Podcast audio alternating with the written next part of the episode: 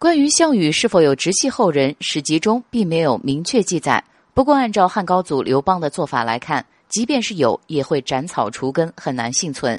项羽虽没有后人，但项家或许会有幸存者。但为了安全考虑，想必大多数也是隐姓埋名的生活。一代又一代或许已经对祖上的事迹模糊不清了，项家后裔岂是也未有听说。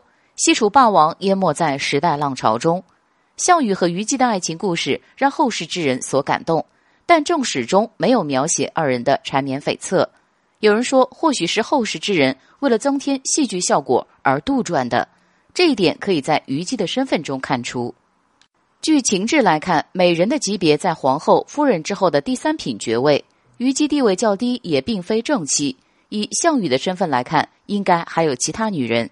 而当时乌江自刎时刻，虞姬只是刚好在身边，被阴差阳错塑造成了女主角。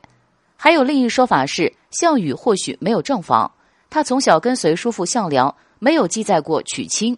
有人据此推测其中原因。其一，古代需要父母之命，项羽没有父母，拍板不成立。但仔细想想，这样的说法站不住脚。古代很多没有父母在身边的人依旧娶亲，他的叔父就可充当其父母，所以这个原因不成立。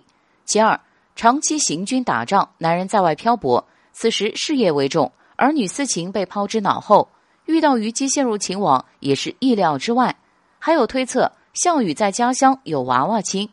史书中记载，陈平曾提到过妻之昆弟，给人留下了遐想空间。